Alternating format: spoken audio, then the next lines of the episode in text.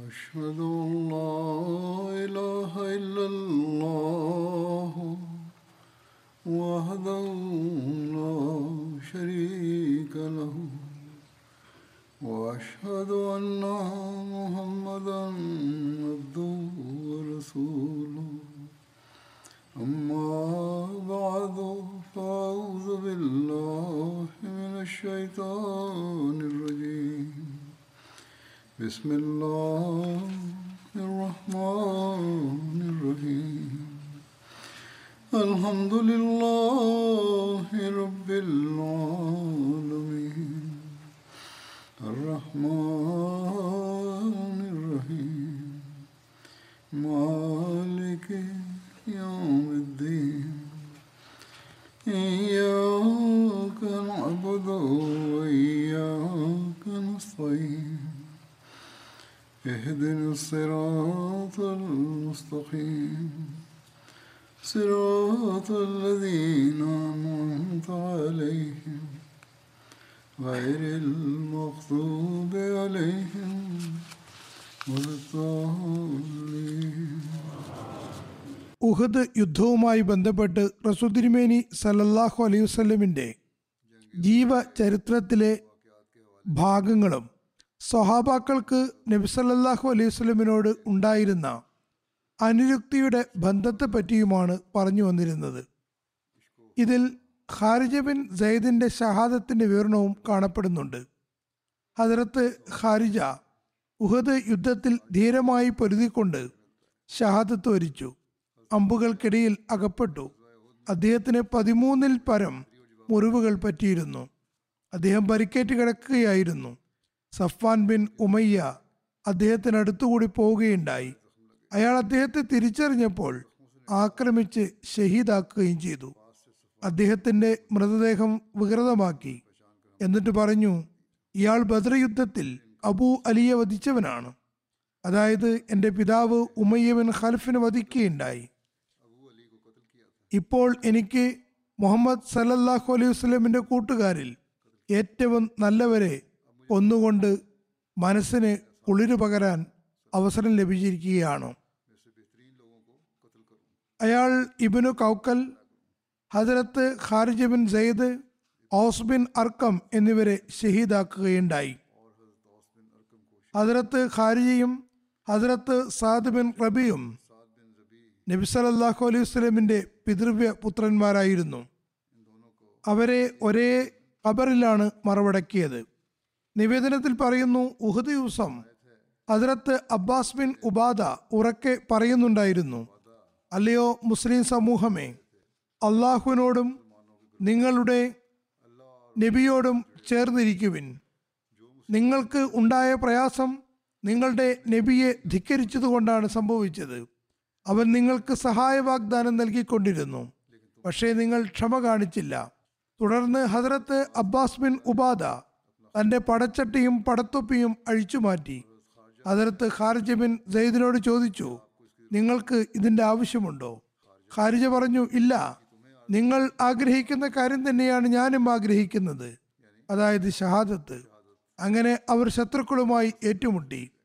Abbas bin Ubada ഇങ്ങനെ പറയുന്നുണ്ടായിരുന്നു, നമ്മൾ കണ്ടുകൊണ്ടിരിക്കെ നബി സല്ലല്ലാഹു അലൈഹി വസല്ലമിന് വല്ല പ്രയാസവും ഉണ്ടായാൽ നമുക്ക് നമ്മുടെ റബ്ബിന് മുന്നിൽ എന്ത് ഒഴികഴിവാണ് ഉണ്ടാവുക? ഹദരത്ത് ഖാരിജ ഇങ്ങനെയും പറഞ്ഞിരുന്നു, നമുക്ക് നമ്മുടെ നാഥന് മുന്നിൽ ഒരു ഒഴികഴിവോ തെളിവോ പറയാനുണ്ടാകില്ല. ഹദരത്ത് അബ്ബാസ് ബിൻ ഉബാദയെ സുഫിയാൻ ബിൻ അബ്ദുഷംസ് സലമിയാണ് ഷഹീദാക്കിയത്. ഖാരിജ ബിൻ സൈദിന് അമ്പുകൾ കൊണ്ടത് കാരണം പത്തിലധികം മുറിവുകൾ പറ്റിയിരുന്നു. ഒരു ഉദ്ധരണിയിൽ പറയുന്നു, ഉഹദ് യുദ്ധ ദിവസം ഹദരത്ത് മാലിക് ബിൻ ദുക്ഷം ഹദരത്ത് ഖാരിജ ബിൻ സൈദിൻ്റെ അടുക്കലൂടെ കടന്നു പോകാൻ ഇടവന്നു. ഹദരത്ത് ഖാരിജ പരിക്കുകളേറ്റ് ഇരിക്കുകയായിരുന്നു. അദ്ദേഹത്തിന് പതിമൂന്നോളം മാരകമായ പരിക്കുകൾ പറ്റിയിരുന്നു. ഹദരത്ത് മാലിക് അദ്ദേഹത്തോട് പറഞ്ഞു, ഹദരത്ത് റസൂലുള്ളാഹി സ്വല്ലല്ലാഹു അലൈഹി വസല്ലം ഷഹീദാക്കപ്പെട്ടത് നിങ്ങൾക്ക് അറിയില്ലേ? ഇത് കാഫിരീങ്ങളുടെ രണ്ടാമത്തെ ആക്രമണത്തിന് ശേഷമുള്ള പരാമർശമാണ്.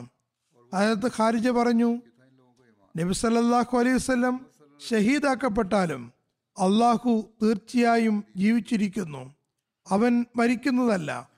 അതായിരുന്നു അവരുടെ ഈമാൻ.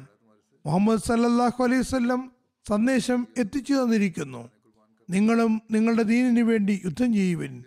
ശത്രുക്കൾ നിങ്ങളോട് യുദ്ധം ചെയ്യുകയാണ്, നിങ്ങളും യുദ്ധം ചെയ്യുക. നമ്മുടെ കടമയും അള്ളാഹുവിനു വേണ്ടി ജീവൻ ത്യജിക്കുക തന്നെയാണ്.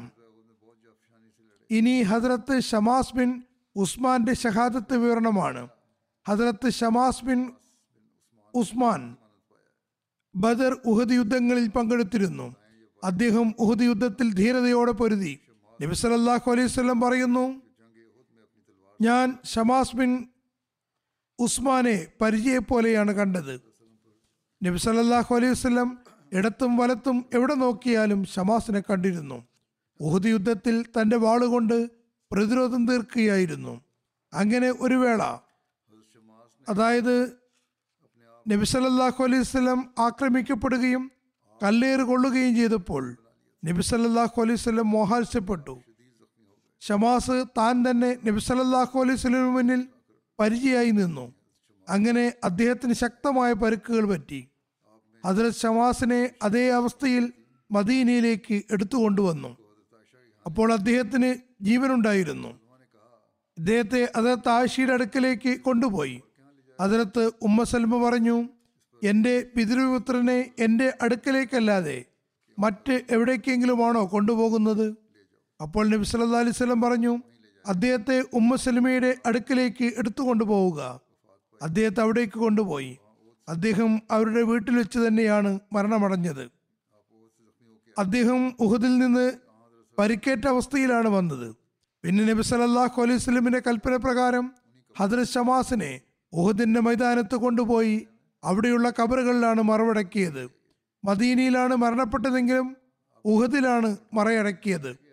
പരിക്കേറ്റ അവസ്ഥയിൽ അദ്ദേഹത്തെ മദീനയിൽ എത്തിച്ചു. അവിടെ അദ്ദേഹം ഒരു രാത്രിയും പകലും ജീവനോടെ ഉണ്ടായിരുന്നു. ഈ സമയമത്രയും അദ്ദേഹം ഒന്നും തന്നെ തിന്നുകയോ കുടിക്കുകയോ ചെയ്തില്ലെന്ന് പറയപ്പെടുന്നു. നല്ല ക്ഷീണമുണ്ടായിരുന്നു, മറിച്ച് അബോധാവസ്ഥയിലായിരുന്നു. ഹദ്രത്ത് ഷമാസ് മുപ്പത്തിനാലാമത്തെ വയസ്സിലാണ് ഷഹീദായത്. യുവാവായിരുന്നു. ഹദ്രത്ത് ഷമാസ് ബിൻ ഉസ്മാനെ പറ്റിയുള്ള ചരിത്രം അദ്ദേഹത്തിന് നബി സല്ലല്ലാഹു അലൈഹി വസല്ലമിനോടുണ്ടായിരുന്ന സ്നേഹത്തിൻ്റെ ഉദാത്ത മാതൃകയായിരുന്നു. ഇസ്ലാമിന് വേണ്ടി ത്യാഗം ചെയ്യുന്നതിൻ്റെയും ഉന്നതമായ മാതൃകയായിരുന്നു. ഉഹദ് യുദ്ധത്തിൽ ഹദ്രത്ത് തൽഹയുടെ സ്നേഹാതിരേഖത്തിൻ്റെ ചരിത്രം കാണപ്പെടുന്നു. അദ്ദേഹം നബി സല്ലല്ലാഹു അലൈഹി വസല്ലമിന് അമ്പേൽക്കാതിരിക്കാൻ തൻ്റെ കൈ നബി സല്ലല്ലാഹു അലൈഹി വസല്ലമിൻ്റെ പരിശുദ്ധ മുഖത്തിനു മുന്നിൽ പിടിക്കുകയുണ്ടായി. അവിടെ ഷമാസിൻ്റെ മഹത്തായ ത്യാഗവും കാണപ്പെടുന്നുണ്ട്. ഹദ്രത്ത് ഷമാസ് നബി സല്ലല്ലാഹു അലൈഹി വസല്ലമിന് മുന്നിൽ നിലയുറപ്പിച്ചു. ഓരോ ആക്രമത്തെയും സ്വയം ഏറ്റുവാങ്ങി. ഷമാസിനെ എന്തിനോടെങ്കിലും ഉപമിക്കാൻ പറ്റുമെങ്കിൽ പരിചയോട് ഉപമിക്കാവുന്നതാണ്. അതായത് ഉഹദ് മൈതാനത്തിൽ അദ്ദേഹം എനിക്ക് വേണ്ടി പരിചയായി നിലകൊണ്ടു. അദ്ദേഹം എൻ്റെ മുന്നിലും പിന്നിലും സംരക്ഷണം തീർത്തുകൊണ്ട് അവസാന ശ്വാസം വരെ പൊരുതിക്കൊണ്ടിരുന്നു. നബി സല്ലല്ലാഹു അലൈഹി വസല്ലം നോക്കുന്നിടത്തെല്ലാം ഷമാസിനെ വളരെ ധൈര്യപൂർവ്വം പൊരുതുന്നതായിട്ടാണ് കണ്ടത്. ശത്രുക്കൾ നബി സല്ലല്ലാഹു അലൈഹി വസല്ലമിനെ ആക്രമിക്കുന്നതിൽ വിജയിക്കുകയും നബി സല്ലല്ലാഹു അലൈഹി വസല്ലം മോഹാത്സ്യപ്പെട്ട് വീഴുകയും ചെയ്തു. അപ്പോൾ ഷമാസ് തന്നെയാണ് പരിചയായി നിന്നത്. അങ്ങനെ അദ്ദേഹത്തിന് മാരകമായി പരുക്ക് പറ്റി. അതേ അവസ്ഥയിൽ അദ്ദേഹത്തെ മദീനയിലേക്ക് എത്തിക്കുകയും ചെയ്തു. ഹദ്രത്ത് ഉമ്മ സൽമ പറഞ്ഞു, ഇദ്ദേഹം എൻ്റെ പിതൃവ്യപുത്രനാകുന്നു, ഞാൻ അദ്ദേഹത്തിൻ്റെ ബന്ധുവാണ്, അതുകൊണ്ട് എൻ്റെ വീട്ടിലാണ് അദ്ദേഹത്തെ ശുശ്രൂഷിക്കുകയും മറ്റും ചെയ്യേണ്ടത്. പക്ഷേ പരുക്കുകളുടെ കാഠിന്യം കാരണം ഒന്നര രണ്ട് ദിവസങ്ങൾക്ക് ശേഷം തന്നെ അദ്ദേഹം മരണപ്പെടുകയുണ്ടായി. നബി സല്ലല്ലാഹു അലൈഹി വസല്ലം പറഞ്ഞു, ഷമാസിനെയും മറ്റ് ശോതാക്കളെ പോലെ അദ്ദേഹത്തിൻ്റെ അതേ വസ്ത്രങ്ങളിൽ തന്നെ കബറടക്കുക. ഹദ്രത്ത് നോമാൻ ബിൻ മാലിക്കിൻ്റെ ഷഹാദത്ത് സംബന്ധിച്ച വിവരണം. ഹദ്രത്ത് നോമാൻ ബിൻ മാലിക് ബദർ ഉഹദ് യുദ്ധങ്ങളിൽ പങ്കെടുത്തിട്ടുണ്ട്. ഉഹദ് യുദ്ധത്തിൽ ഷഹീദാവുകയുമുണ്ടായി. അദ്ദേഹത്തെ സഫ്വാൻ ബിൻ ഉമയ്യയാണ് ഷഹീദാക്കിയത്. മറ്റൊരു നിവേദനമനുസരിച്ച് ഹദ്രത്ത് നോമാൻ ബിൻ മാലിക്കിനെ അബാൻ സയ്യിദാണ് ഷഹീദാക്കിയത്. ഹദ്രത്ത് നോമാൻ ബിൻ മാലിക് ഹസ്രത്ത് മജ്സർ ബിൻ സിയാദ്, ഹസ്രത്ത് ഉബാദത്ത് ബിൻ ഹസ്സാസ് എന്നിവരെ ഉഹദിന്റെ അവസരത്തിൽ ഒരേ ഖബറിലാണ് മറവടക്കിയത്. ഹസ്രത്ത് നൂമാൻ ബിൻ മാലിക് നബി സല്ലല്ലാഹു അലൈഹി വസല്ലം ഉഹദ് യുദ്ധത്തിന് പുറപ്പെടുകയും നബി സല്ലല്ലാഹു അലൈഹി വസല്ലം അബ്ദുല്ലാ ബിൻ ഉബയ്യ് ബിൻ സുലൂലുമായി കൂടിയാലോചന നടത്തുകയും ചെയ്യുന്ന സന്ദർഭത്തിൽ പറഞ്ഞു, യാ റസൂലല്ലാഹ്, അള്ളാഹുവാണേ, ഞാൻ തീർച്ചയായും സ്വർഗത്തിൽ പ്രവേശിക്കുന്നതാണ്. വളരെ ഉറച്ച സ്വരത്തിലാണ് നബി സല്ലല്ലാഹു അലൈഹി വസല്ലമിനോട് താൻ തീർച്ചയായും സ്വർഗത്തിൽ പ്രവേശിക്കുമെന്ന് പറയുന്നത്. നബി സല്ലല്ലാഹു അലൈഹി വസല്ലം ചോദിച്ചു, എങ്ങനെ? അപ്പോൾ നോമാൻ പറഞ്ഞു, അള്ളാഹു അല്ലാതെ മറ്റൊരു ആരാധ്യനില്ലെന്നും താങ്കൾ അള്ളാഹുൻ റസൂലാണെന്നും ഞാൻ സാക്ഷ്യം വഹിക്കുന്നു. ഞാൻ യുദ്ധത്തിൽ നിന്നൊരിക്കലും പിന്തിരിഞ്ഞോടുന്നതല്ല. അപ്പോൾ നബി സല്ലല്ലാഹു അലൈഹി വസല്ലം പറഞ്ഞു, നീ പറഞ്ഞത് സത്യമാണ്. അങ്ങനെ ആ ദിവസം തന്നെ അദ്ദേഹം ഷഹീദായി. ഖാലിദ് ബിൻ അബൂ മാലിക് ജ്യോതി നിവേദനം ചെയ്യുന്നു, ഞാൻ എൻ്റെ പിതാവിൻ്റെ ഗ്രന്ഥത്തിൽ ഇങ്ങനെയൊരു നിവേദനം കണ്ടിരിക്കുന്നു. അതായത് ഹസ്രത്ത് നൂമാൻ ബിൻ ഔക്കൽ അൻസാരി ഇങ്ങനെ ദുആ ചെയ്യുകയുണ്ടായി, എൻ്റെ നാഥ, നീയാണ് സത്യം. സൂര്യൻ അസ്തമിക്കുന്നതിന് മുമ്പേ ഞാൻ എന്നെ മുടങ്ങുന്ന അവസ്ഥയിൽ സ്വർഗത്തിലെ പച്ചപ്പിൽ നടക്കുന്നതായിരിക്കും. അങ്ങനെ അദ്ദേഹം അതേ ദിവസം തന്നെ ഷഹീദായി. നബി സല്ലല്ലാഹു അലൈഹി വസല്ലം പറയുന്നു, അള്ളാഹു അദ്ദേഹത്തിന്റെ ദുആ സ്വീകരിക്കുകയുണ്ടായി.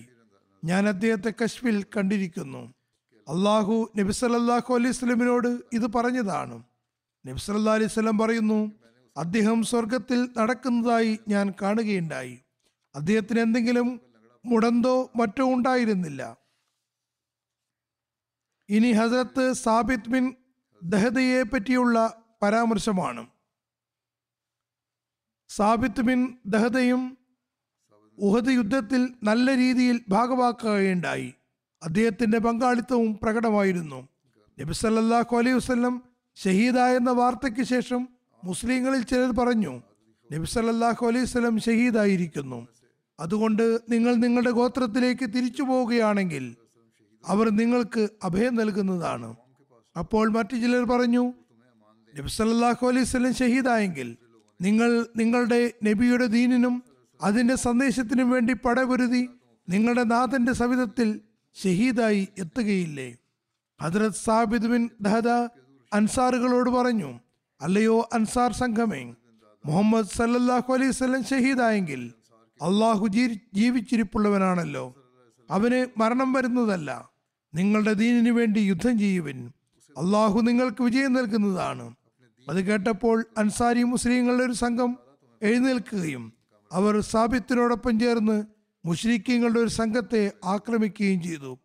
അതിൽ Khalid bin Waleed, Ikrima bin Abu Jahl, Amr bin as, ലിറാർ ബിൻ ഖത്താബ് എന്നിവരുണ്ടായിരുന്നു. മുസ്ലിങ്ങളുടെ ഒരു ചെറിയ സംഘം യുദ്ധം ചെയ്യുന്നത് കണ്ടപ്പോൾ ഖാലിദ് ബിൻ വലീദ് ശക്തമായി തിരിച്ചടിച്ചു. സാബിത് ബിൻ ദഹദയെയും അദ്ദേഹത്തിന്റെ കൂട്ടുകാരെയും ഷഹീദാക്കുകയും ചെയ്തു. മറ്റൊരു നിവേദനത്തിൽ പറയുന്നു, സാബിത് ബിൻ ദഹദ ഉഹദ് ദിവസം മുന്നിലേക്ക് വന്നു.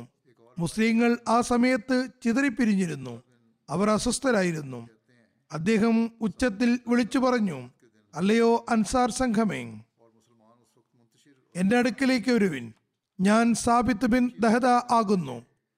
മുഹമ്മദ് സല്ലല്ലാഹു അലൈഹി വസല്ലം വധിക്കപ്പെട്ടുവെങ്കിൽ തന്നെയും അള്ളാഹു ജീവിച്ചിരിപ്പുള്ളവനാകുന്നു, അവനൊരിക്കലും മരിക്കുന്നതല്ല. അതുകൊണ്ട് നിങ്ങൾ നിങ്ങളുടെ ദീനിനു വേണ്ടി പടവരുതുവിൻ, അള്ളാഹു നിങ്ങൾക്ക് വിജയം നൽകുന്നതാണ്, നിങ്ങളെ സഹായിക്കുകയും ചെയ്യും. അങ്ങനെ ഒരു സംഘം അൻസാറുകൾ അദ്ദേഹത്തിൻ്റെ അടുത്ത് ഒരുമിച്ച് കൂടി. ഇദ്ദേഹം ഈ മുസ്ലിങ്ങളെയും കൂട്ടി ശത്രുക്കൾക്കെതിരിൽ ആക്രമണം നടത്തി. അവർക്കെതിരിൽ കാഫിറുകളുടെ വളരെ ശക്തമായൊരു സൈന്യമാണ് വന്നത്. അതിൻ്റെ നേതാവ് Khalid bin Waleed, Amr bin as, Ikrima bin Abu Jahl, സിറാർ bin Khattab എന്നിവരായിരുന്നു. ഇവർ എല്ലാവരും ഒന്നിച്ചു നിന്നുകൊണ്ട് ആക്രമിച്ചു. സാബിത്തിനെ ഖാലിദ് ബിൻ വലീദ് അമ്പുകൊണ്ട് ആക്രമിച്ചു. അമ്പ് അദ്ദേഹത്തിന്റെ ശരീരത്തിലൂടെ തുളച്ചു കയറിപ്പോയി. സാബിത്ത് ഷഹീദായി വീണു. അദ്ദേഹത്തോടൊപ്പം ഉണ്ടായിരുന്ന അൻസാരികളും ഷഹീദാക്കപ്പെട്ടു. ഇക്കാര്യം കൊണ്ട് തന്നെ അന്നത്തെ ദിവസം മുസ്ലിങ്ങളിൽ ഏറ്റവും ഒടുവിൽ ഷഹീദാക്കപ്പെട്ടവർ ഇവരാണെന്ന് പറയപ്പെടുന്നു. ഒരു നിവേദനമനുസരിച്ച് ഖാലിദ് മുന്നോട്ട് വന്ന് അമ്പെയ്യുകയും അങ്ങനെ സാബിത്ത് പരിക്കേറ്റ് നിലത്തേക്ക് വീഴുകയും ചെയ്തു. ജനങ്ങൾ അദ്ദേഹത്തെ എടുത്തുകൊണ്ടുവന്ന് ശുശ്രൂഷിക്കാൻ തുടങ്ങി. ആ സമയത്ത് രക്തം വരുന്നത് നിലച്ചെങ്കിലും ഹുദൈബിയ യുദ്ധത്തെ തുടർന്ന് ഓരോ മുറിവുകളും വീണ്ടും പൊട്ടുകയുണ്ടായി. ഈ സങ്കടത്തിൽ അദ്ദേഹം മരണപ്പെടുകയും ചെയ്തു. ഏതായാലും ഇങ്ങനെയും ഒരു റിവായത്തുണ്ട്. ഹസ്രത്ത് ജാബിർ ബിൻ സമറ നിവേദനം ചെയ്യുന്നു, നബി സല്ലല്ലാഹു അലൈഹി വസല്ലം ഹസ്രത്ത് സാബിത്ത് ബിൻ ദഹദയുടെ ജനാസയുടെ കൂടെ കാൽനടയായി പോവുകയും തിരിച്ച് കുതിരപ്പുറത്ത് വരികയും ചെയ്തു. ഈ നിവേദനത്തിൽ വ്യക്തമാകുന്നത് ഹുദൈബിയ യുദ്ധത്തിന് ശേഷം മുറിവുകൾ പൊട്ടുകയുണ്ടായി എന്ന നിവേദനം ദുർബലമാണെന്നും അദ്ദേഹം നേരത്തെ തത്സമയം തന്നെ ഷഹീദായി എന്നുമാണ്. ഒരു കുടുംബത്തിലെ നാല് അംഗങ്ങളുടെ ഷഹാദത്തിനെ പറ്റിയും പരാമർശം കാണപ്പെടുന്നുണ്ട്. Sabith bin Waqsh, Rifa bin Waqsh എന്നീ സഹോദരന്മാർ ഉഹദ് യുദ്ധ ദിവസം ഷഹീദാകപ്പെടുകയുണ്ടായി. അവരോടൊപ്പം സാബിത്ത് ബിൻ വഖ്ഷിന്റെ രണ്ട് മക്കൾ സൽമാൻ ബിൻ സാബിത്തും അമ്രു ബിൻ സാബിത്തും ഷഹീദാക്കപ്പെട്ടിരുന്നു. അമ്രു ബിൻ സാബിത്തിന്റെ മറ്റൊരു പേര് ഉസൈറ എന്നായിരുന്നു എന്ന് പറയപ്പെടുന്നു. ഇവരെല്ലാം അൻസാറിലെ ബനു അബ്ദുൽ അസ്അൽ ഗോത്രത്തിൽപ്പെട്ടവരായിരുന്നു. റിഫ ബിൻ വഖ്ഷ് വൃദ്ധനായ വ്യക്തിയായിരുന്നു. സഹോദരന്മാരായിരുന്ന റിഫാവും സാബിത്തും ഉഹദ് യുദ്ധത്തിൽ ഒന്നിച്ചാണ് പടപൊരുതിയത്. റിഫാനെ ഖാലിദ് ബിൻ വലീദ് ഷഹീദാക്കി. സാബിത്ത് ബിൻ വഖ്ഷിന്റെ ഷഹാദത്ത് സംഭവം ഇപ്രകാരം വിവരിക്കപ്പെട്ടിരിക്കുന്നു. ഇബ്നു ഇസാഖ് എഴുതുന്നു, നബി സല്ലല്ലാഹു അലൈഹി വസല്ലം ഉഹദ് യുദ്ധത്തിന് വേണ്ടി പോയി. സാബിത്ത് ബിൻ വഖ്ഷും ഹസീൽ ബിൻ ജാബിറും, ഇദ്ദേഹത്തിന്റെ പേര് യമാൻ എന്നുമായിരുന്നു, ഇദ്ദേഹം ഹുസൈഫ ബിൻ യമാന്റെ പിതാവുമാകുന്നു, വൃദ്ധന്മാരായിരുന്നു. ഇവർ മുസ്ലിം സ്ത്രീകളും കുട്ടികളും സുരക്ഷിതത്വത്തിനു വേണ്ടി അഭയം പ്രാപിച്ച കോട്ടയിലാണ് ഉണ്ടായിരുന്നത്. അവരിൽ ഒരാൾ മറ്റേയാളോട് പറഞ്ഞു, നിങ്ങൾ ഇനി എന്താണ് കാത്തിരിക്കുന്നത്? നമുക്കിനി അധികം ആയുസ്സൊന്നും ബാക്കിയില്ല. ഇന്ന് നമ്മൾ മരണപ്പെട്ടില്ലെങ്കിൽ നാളെ ഏതായാലും മരണപ്പെടുന്നതാണ്. നമുക്ക് വാളുകളും എടുത്തുകൊണ്ട് നബി സല്ലല്ലാഹു അലൈഹി വസല്ലമിനെ കണ്ടുമുട്ടാം. ഒരുപക്ഷെ അള്ളാഹു നമുക്ക് ഷഹാദത്ത് തന്നേക്കാം. അങ്ങനെ അവർ രണ്ടുപേരും ഗഡ്ഗവുമേന്തി കാഫര്യങ്ങൾക്കിടയിൽ കയറി, അതായത് യുദ്ധത്തിൽ ഭാഗവാക്കായി. അമ്രു ബിൻ സാബിത്ത് ഉസൈറ എന്നും ഇദ്ദേഹത്തിന് പേരുണ്ട്.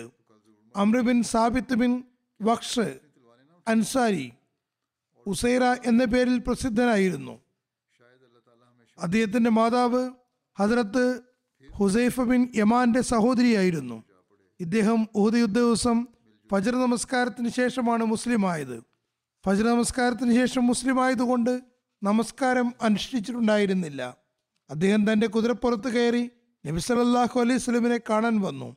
നബി സല്ലല്ലാഹു അലൈഹി വസല്ലമിന്റെ കൂടെ നിന്ന് പൊരുതുകയും അങ്ങനെ ഷഹീദാവുകയും ചെയ്തു. ഹദ്റത്ത് അബൂ ഹുറൈറ നിവേദനം ചെയ്യുന്നു, നബി സല്ലല്ലാഹു അലൈഹി വസല്ലം പറഞ്ഞു, ഒരിക്കൽ പോലും നമസ്കരിച്ചിട്ടില്ലെങ്കിലും സ്വർഗസ്ഥനായ വ്യക്തിയെപ്പറ്റി അറിയുമോ? ജനങ്ങൾക്കതേപ്പറ്റി അറിയില്ലായിരുന്നു. നബി സല്ലല്ലാഹു അലൈഹി വസല്ലമിനോട് ചോദിച്ചു, അത് ആരാണ്? നബി സല്ലല്ലാഹു അലൈഹി വസല്ലം പറഞ്ഞു, അത് ഉസൈർ ബിൻ ഉസൈ ഉസൈർ ആകുന്നു, അതായത് അമ്രു ബിൻ സാബിത്ത്. ഒരു നിവേദനത്തിൽ പറയുന്നു, ഉസൈറും തൻ്റെ ഗോത്രത്തിനു മുന്നിൽ ഇസ്ലാമിനെ നിഷേധിച്ചു കൊണ്ടിരുന്നു.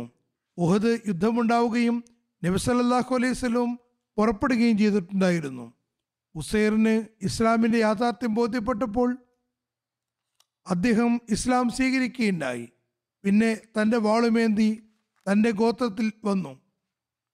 ജനങ്ങൾക്കിടയിൽ തള്ളിക്കയറി യുദ്ധം ചെയ്യാൻ തുടങ്ങി. അങ്ങനെ പരുക്കുകൾ അദ്ദേഹത്തെ പരിശീലനനാക്കി. അതേ സമയത്ത് ബനു അബ്ദുൽ അസ്അലിലെ ആളുകൾ തങ്ങളുടെ ശുഹദാക്കളുടെ മൃതദേഹങ്ങൾ തിരയുകയായിരുന്നു. പെട്ടെന്നാണ് അവരുടെ കണ്ണുകൾ അദ്ദേഹത്തെ കണ്ടത്. അത്ഭുതത്തോടെ അവർ പറഞ്ഞു, ഇത് ഉസൈറാണല്ലോ, പക്ഷെ ഇവിടെ അദ്ദേഹത്തെ ആരാണ് എത്തിച്ചത്? നമ്മൾ അദ്ദേഹത്തെ അവിടെ വിട്ടുവന്നതാണല്ലോ.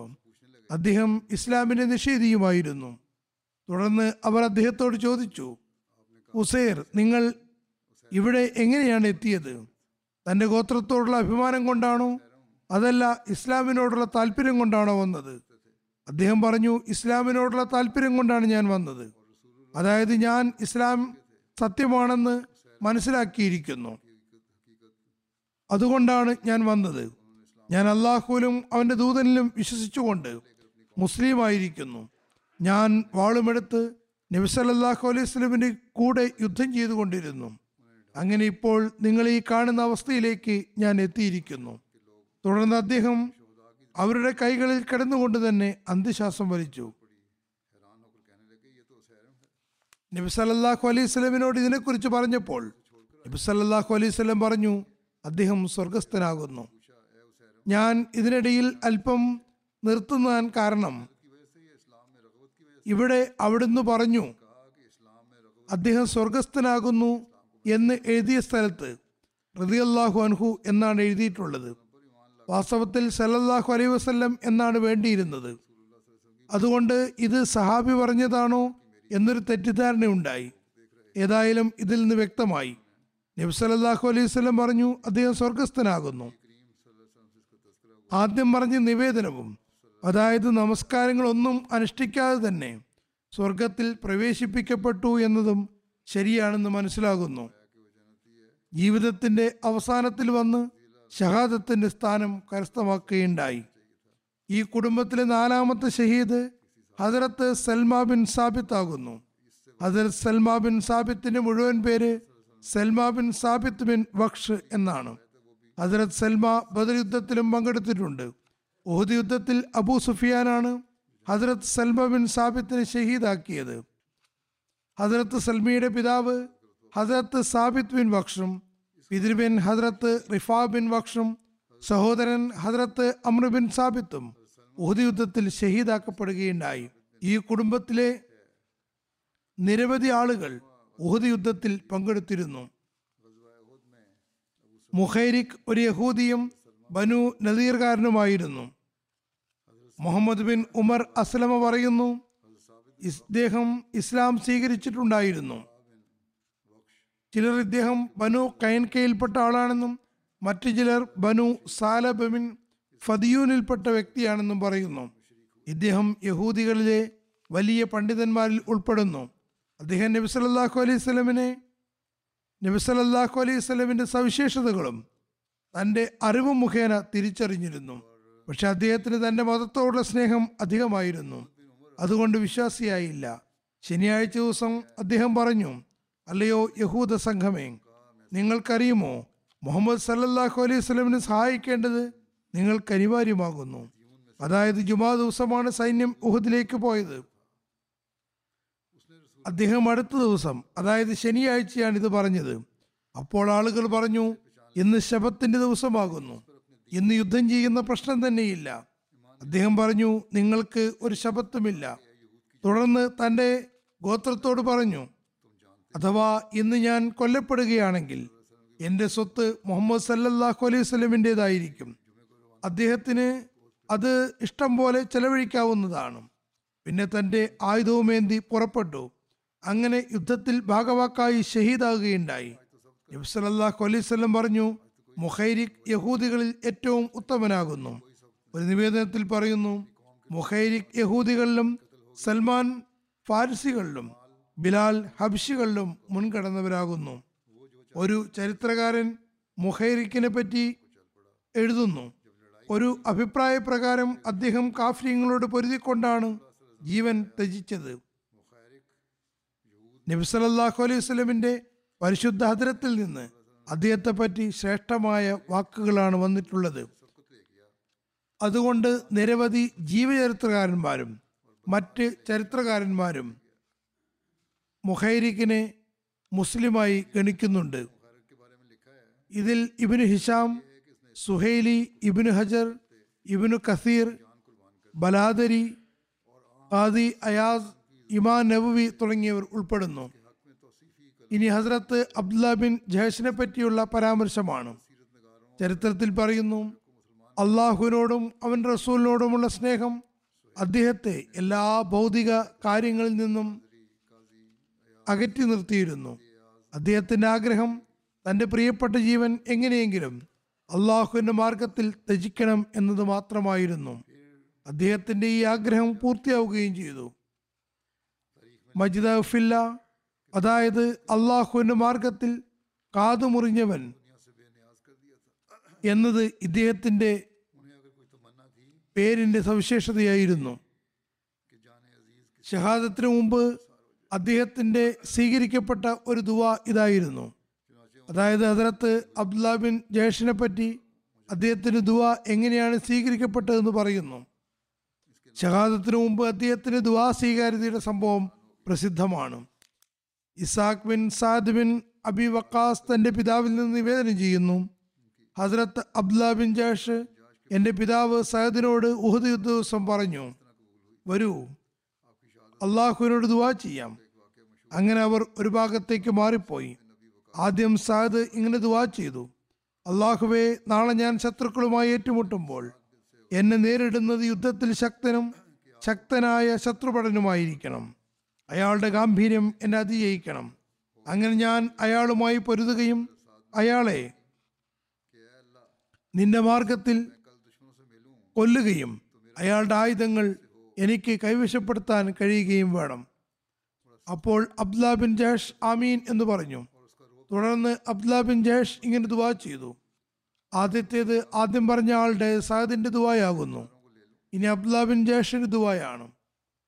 അള്ളാഹുവേ, നാളെ എൻ്റെ മുന്നിൽ വളരെ ശക്തമായി യുദ്ധം ചെയ്യുന്നവൻ വരികയും അയാൾ എന്നെ അതിജയിക്കുകയും വേണം.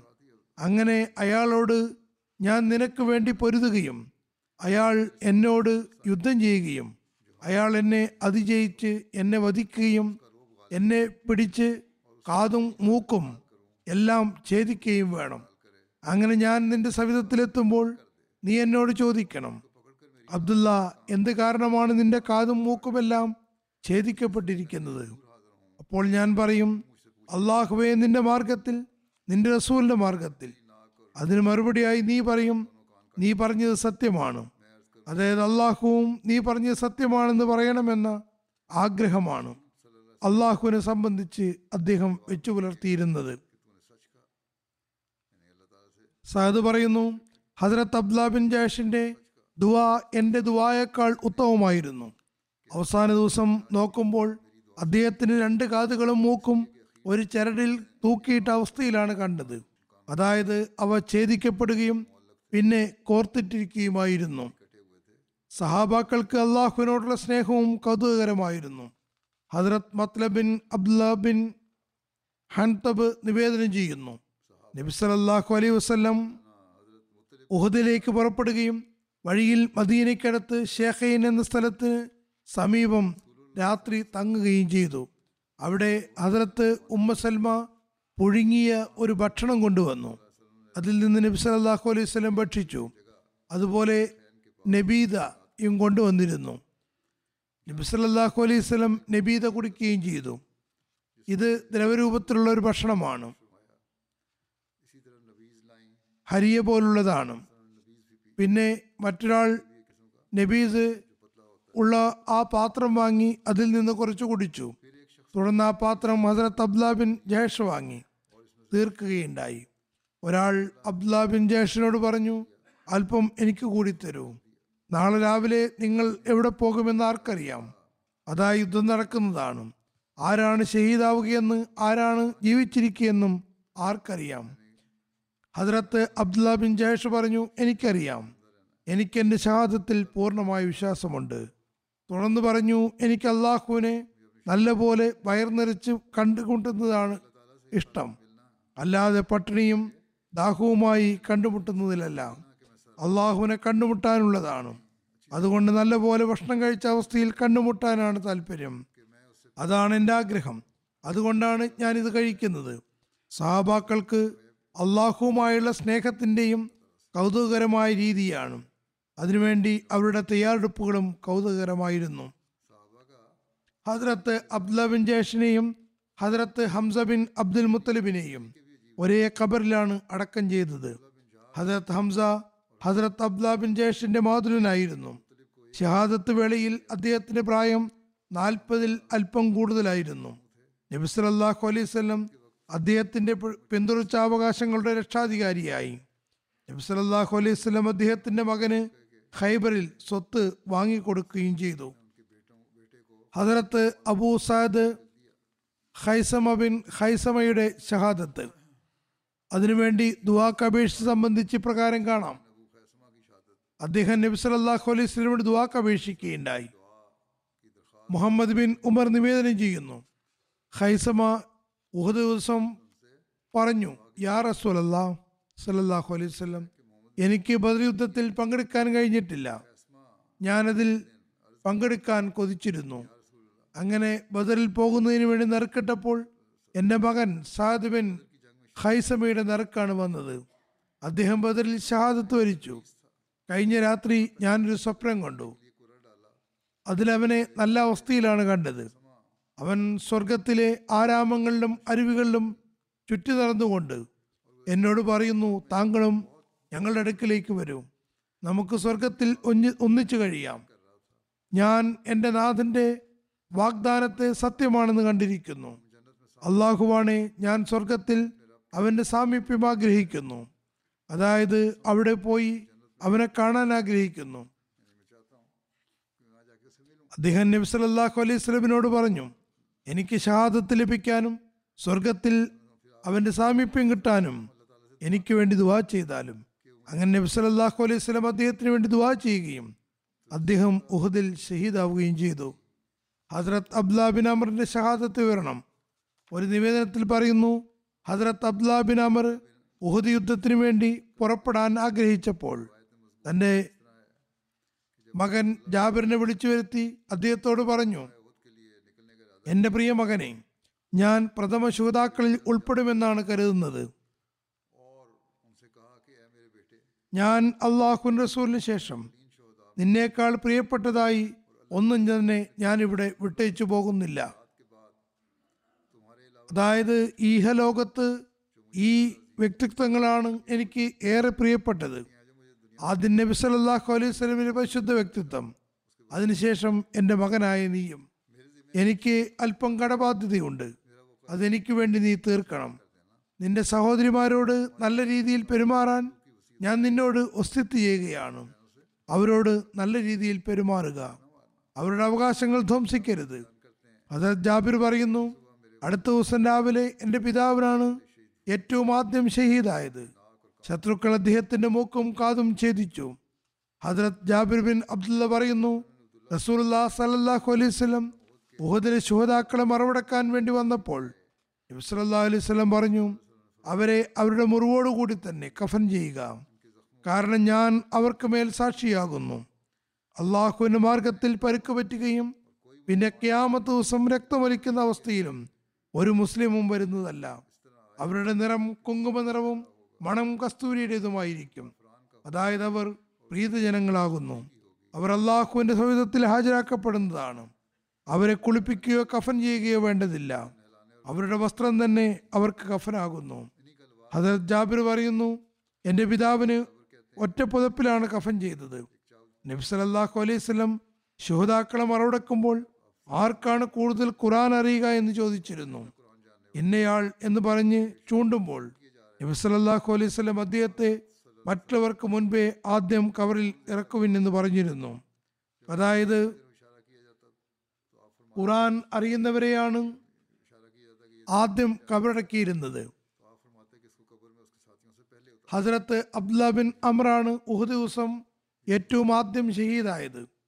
കബറടക്കം ചെയ്യുമ്പോൾ നബി സല്ലല്ലാഹു അലൈഹി വസല്ലം പറഞ്ഞു, അബ്ദുല്ലാഹ് ബിൻ അമറിനെയും അംർ ബിൻ ജമൂഹിനെയും ഒരേ കബറിൽ അടക്കുക, കാരണം അവർക്കിടയിൽ ആത്മാർത്ഥ സ്നേഹമുണ്ടായിരുന്നു.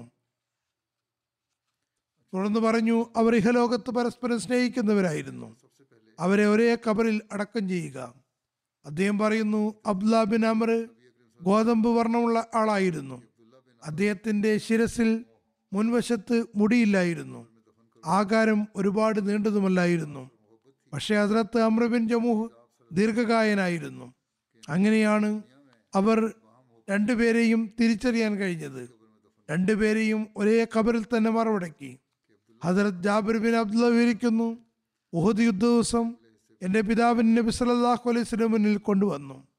അദ്ദേഹത്തിന് മൃതദേഹം വികൃതമാക്കപ്പെട്ടിരുന്നു, അതായത് ശരീരാവയവങ്ങൾ ഛേദിച്ചിരുന്നു, പ്രത്യേകിച്ചും കാതും മൂക്കും. അദ്ദേഹത്തിൻ്റെ മൃതദേഹം നബി സല്ലല്ലാഹു അലൈഹി വസല്ലം മുന്നിൽ വെച്ചു. പറയുന്നു, ഞാൻ അദ്ദേഹത്തിൻ്റെ മുഖത്ത് നിന്ന് തുണി മാറ്റാൻ തുനിഞ്ഞപ്പോൾ ആളുകൾ എന്നെ തടയുകയുണ്ടായി. ആളുകൾ ഒരു സ്ത്രീ കരയുന്നതായി കേട്ടു.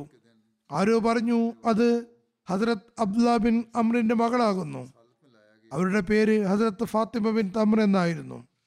അതേസമയം അത് അദ്ദേഹത്തിൻ്റെ സഹോദരിയാണെന്നും പറയപ്പെടുന്നു. നബി സല്ലല്ലാഹു അലൈഹി വസല്ലം പറഞ്ഞു, കരയാതിരിക്കൂ. മലക്കുകൾ അദ്ദേഹത്തിന് മീതെ തങ്ങളുടെ ചിറകുകൾ കൊണ്ട് തണൽ വിരിക്കുന്നുണ്ട്. അദ്ദേഹം സ്വർഗത്തിൽ പോയിരിക്കുന്നു. അദ്ദേഹം സൗഭാഗ്യവാനാകുന്നു. അദ്ദേഹത്തിന് വേണ്ടി കരയേണ്ട കാര്യം എന്താണ്? മറ്റൊരു നിവേദനത്തിൽ ഹദരത്ത് ജാബിർ ബിൻ അബ്ദുള്ള പറയുന്നു, എൻ്റെ പിതാവിനെ ഉഹദ് ദിവസം കൊണ്ടുവന്നപ്പോൾ എൻ്റെ മാതൃ സഹോദരി കരയാൻ തുടങ്ങി. അപ്പോൾ ഞാനും കരഞ്ഞു തുടങ്ങി. ആളുകൾ എന്നെ വിലക്കിയെങ്കിലും നബി സല്ലല്ലാഹു അലൈഹി വസല്ലം എന്നെ വിലക്കുകയുണ്ടായില്ല.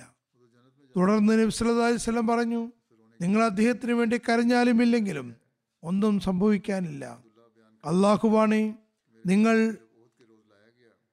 അദ്ദേഹത്തെ കബറടക്കം ചെയ്യുന്നതുവരെയും മലക്കുകൾ തുടർച്ചയായി തങ്ങളുടെ ചിറകുകളുമായി അദ്ദേഹത്തിന് മീതെ തണൽ വിരിക്കുന്നുണ്ടായിരുന്നു. ഹദരത്ത് ഖലീഫത്തുൽ മസീഹ് സാനി റളിയല്ലാഹു അൻഹു സൂറ ബഖറയുടെ ആയത്തിൽ വിശദീകരിച്ചുകൊണ്ട് പറയുന്നു, അള്ളാഹു പറയുന്നു, ഷഹീദാകുന്ന മുസ്ലിങ്ങളെ നിങ്ങൾ മൃതന്മാരെന്ന് പറയരുത്. അവർ അള്ളാഹുവിൻ്റെ ജീവൽ ശിപ്പായിമാരായിരുന്നു. അള്ളാഹു അവർക്ക് തീർച്ചയായും പ്രതിഫലം നൽകുന്നതാണ്. അദ്ദേഹം തുടർന്ന് പറയുന്നു, നോക്കുക, ഒരു സഹാബി കൊല്ലപ്പെട്ടിട്ടുണ്ടെങ്കിൽ അതിനു മുന്നിൽ മുശ്രിക്കീങ്ങളുടെ അഞ്ചു വീതം ആളുകൾ കൊല്ലപ്പെട്ടിട്ടുണ്ട്. ഉഹദ് യുദ്ധത്തിലൊഴികെ മറ്റെല്ലാ യുദ്ധത്തിലും കാഫിരീങ്ങൾ മുസ്ലിങ്ങളെ അപേക്ഷിച്ച് വളരെ കൂടുതൽ കൊല്ലപ്പെട്ടിട്ടുണ്ട്. പക്ഷെ അള്ളാഹു മറ്റ് യുദ്ധങ്ങളിൽ ഉഹദിനും പകരം ചോദിക്കുകയും ചെയ്തിട്ടുണ്ട്.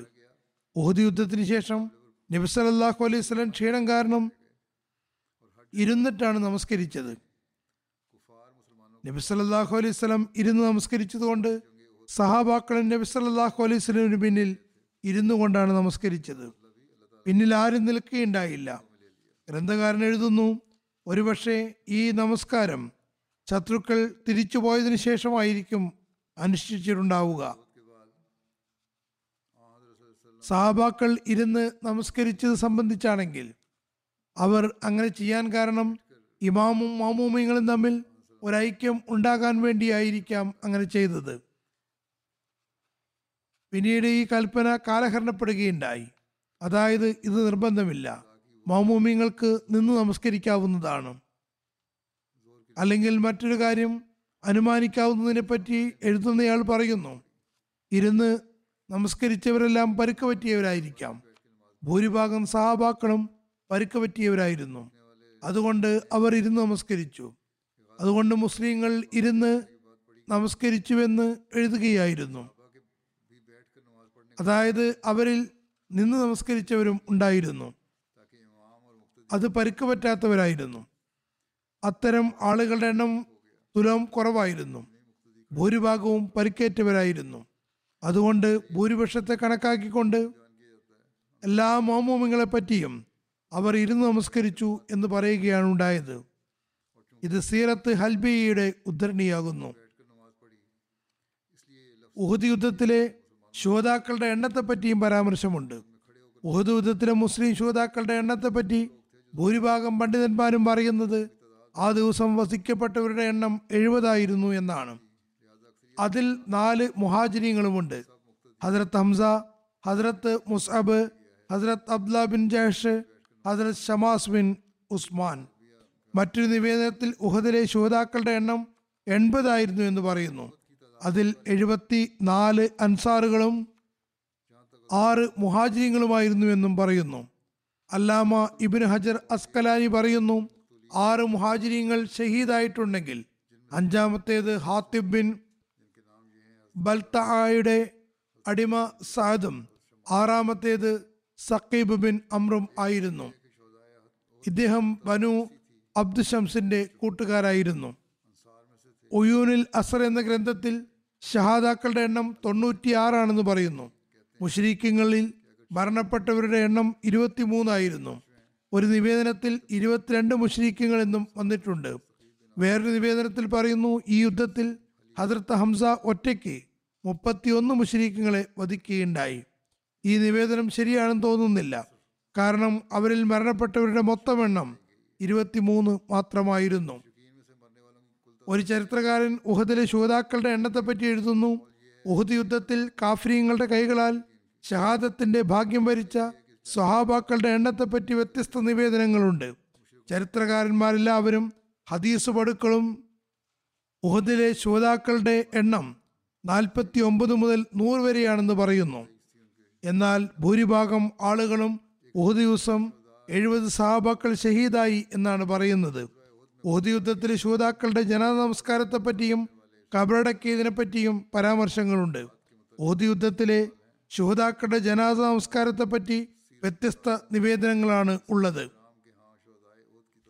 സഹീഹ് ബുഖാരിയിലുള്ള നിവേദനത്തിൽ പറയുന്നു, ഹദരത്ത് ജാബിർ ബിൻ അബ്ദുള്ള നിവേദനം ചെയ്യുന്നു, നബി സല്ലല്ലാഹു അലൈഹി വസല്ലം ഉഹദ് യുദ്ധത്തിലെ ശൂതാക്കളെ ഈ രണ്ട് പേരെ ഒരേ തുണിയിൽ ഒന്നിച്ചു വെച്ചിരുന്നു.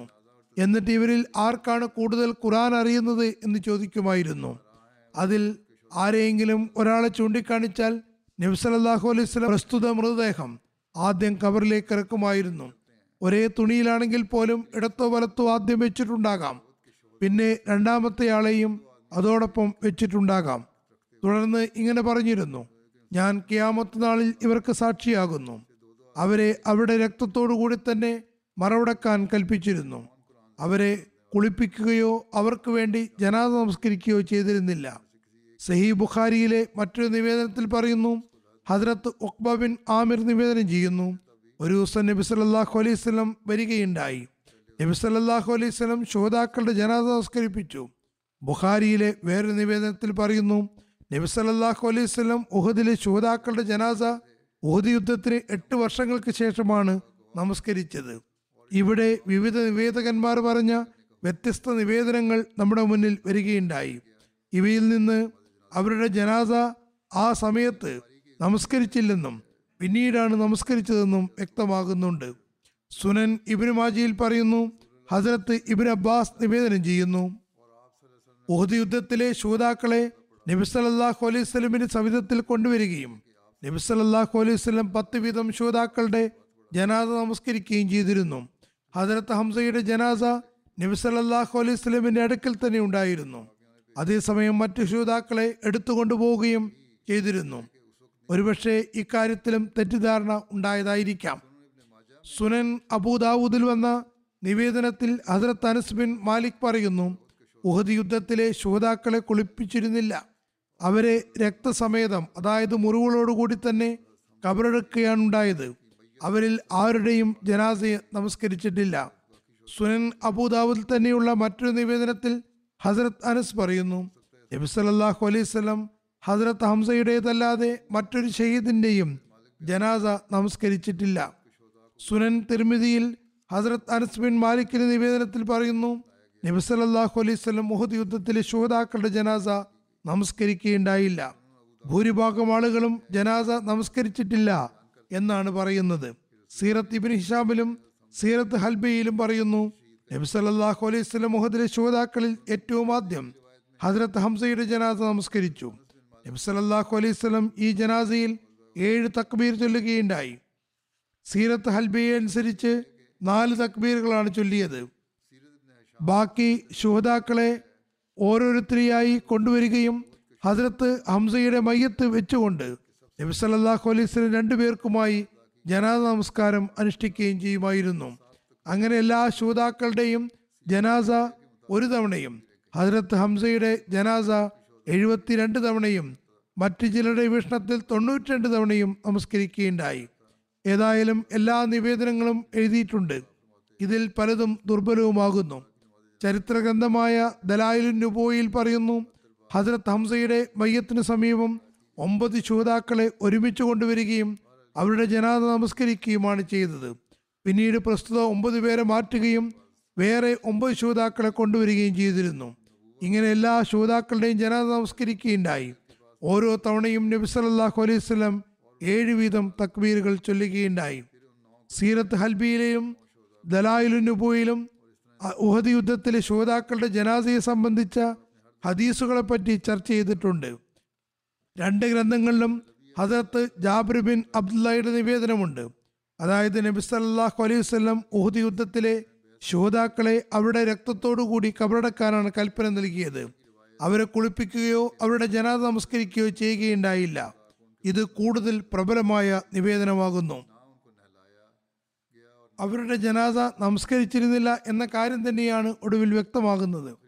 ഹദരത്ത് ഇമാം ഷാഫി പറയുന്നു, തുടർച്ചയായ നിവേദനങ്ങളിൽ നിന്ന് ഒരു കാര്യം വ്യക്തമായി മനസ്സിലാകുന്നത് എന്തെന്നാൽ നബി സല്ലല്ലാഹു അലൈഹി വസല്ലം ഉഹദ് യുദ്ധത്തിൽ ശുഹദാക്കളുടെ ജനാസ നമസ്കരിക്കുകയുണ്ടായില്ല.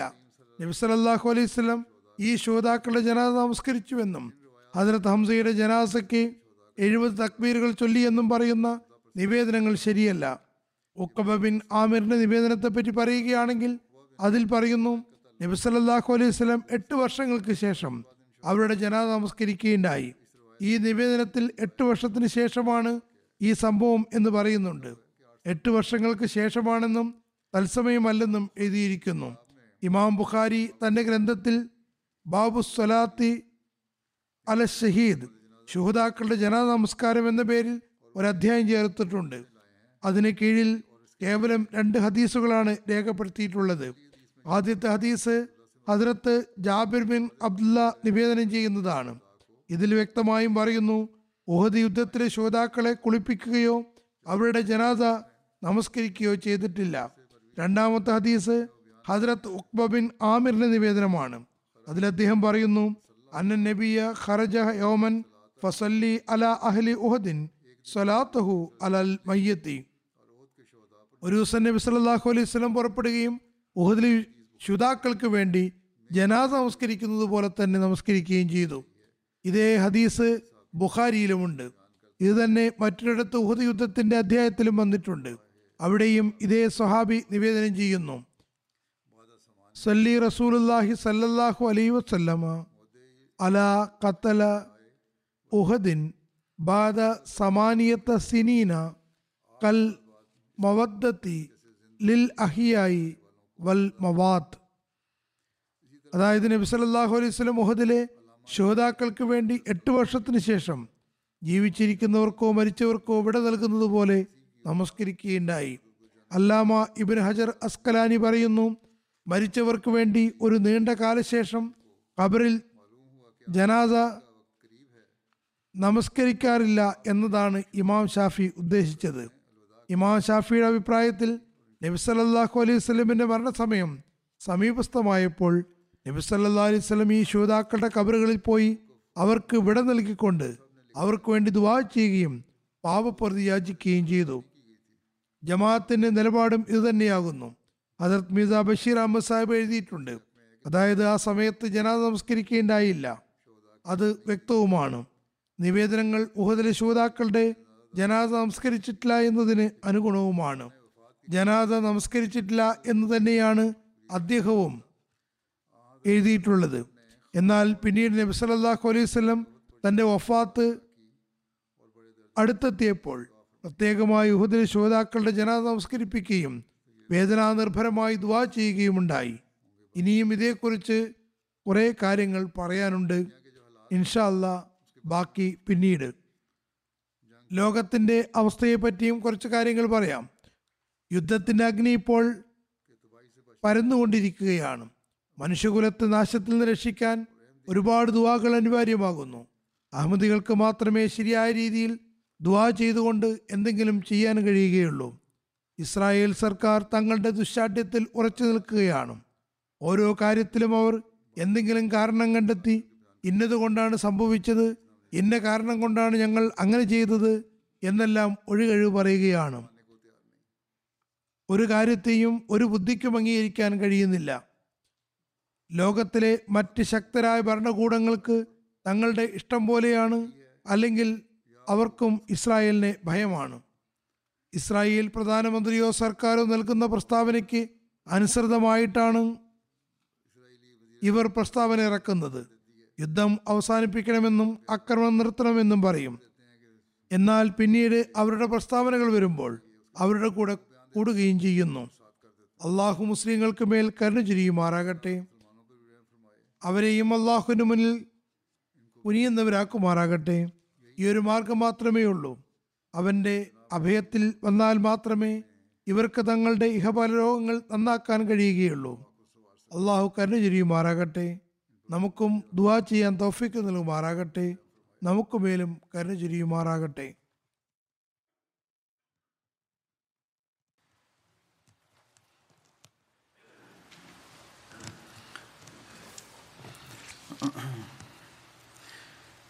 അൽഹംദുലില്ലാഹ് അൽഹംദുലില്ലാഹി നഹ്മദുഹു വനസ്തഈനുഹു വനസ്തഗ്ഫിറുഹു വനുഅ്മിനു ബിഹി വനതവക്കലു അലൈഹി വനഊസു ബില്ലാഹി മിൻ ശുറൂരി അൻഫുസിനാ വമിൻ സയ്യിആതി അഅ്മാലിനാ മൻ യഹ്ദിഹില്ലാഹു ഫലാ മുദില്ല ലഹു ومن يضلله فلا هادي له ونشهد أن لا إله إلا الله ونشهد أن محمدا عبده ورسوله عباد الله رحمكم الله إن الله يأمر بالعدل والإحسان وإيتاء ذي القربى وينهى عن الفحشاء والمنكر والبغي يعظكم لعلكم تذكرون واذكروا الله يذكركم وادعوه يستجب لكم ولذكر الله أكبر.